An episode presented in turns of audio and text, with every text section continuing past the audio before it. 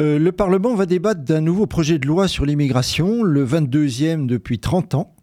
Je voudrais rappeler quelques faits pour éclairer un débat souvent obscurci par des préjugés infondés.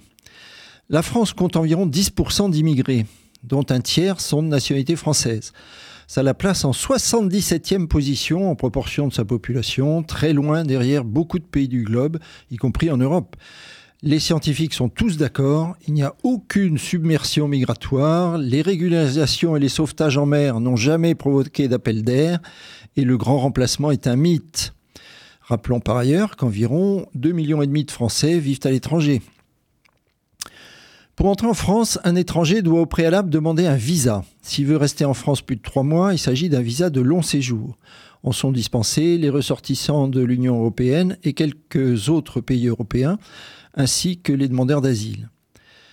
En 2022, la France a accordé environ 300 000 visas de long séjour, dont environ 100 000 pour études, 90 000 pour raisons familiales, 50 000 pour le travail, 40 000 pour raisons humanitaires.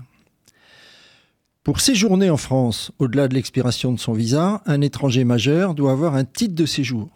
Sans ça, il est en situation irrégulière, on dit aussi clandestin ou sans papier, et sa situation est très précaire car il n'a pas le droit de travailler ni de toucher des aides sociales. Aujourd'hui, 3,8 millions d'étrangers ont un titre de séjour et on estime à environ 400 000 le nombre de sans-papiers. Les demandeurs d'asile sont une minorité parmi les immigrants. Et parmi eux, seulement un tiers, environ 35 000 par an, obtiennent effectivement l'asile au bout d'une longue procédure, ce qui leur donne droit à un titre de séjour. Ceux qui sont déboutés du droit d'asile et plus généralement les étrangers sans titre de séjour, sont tenus de quitter le pays. C'est l'OQTF, l'obligation à quitter le territoire français. Selon le ministre de l'Intérieur, le projet de loi soumis au Parlement vise deux objectifs. 1. Régulariser les travailleurs sans papier dans les secteurs en tension. 2. Accélérer les expulsions de personnes frappées d'OQTF. Le premier objectif semble de bon sens dans les secteurs comme le bâtiment, la restauration, l'aide à la personne, l'agriculture.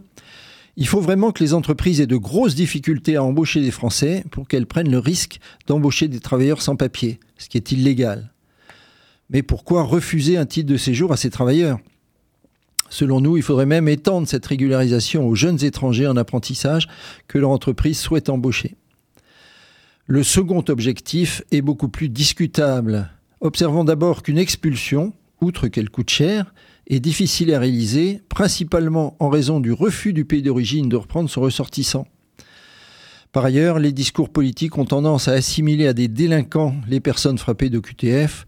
En réalité, il s'agit en général de personnes qui cherchent sincèrement à s'intégrer, mais qui ne rentrent pas forcément dans les cases prévues pour avoir un titre de séjour.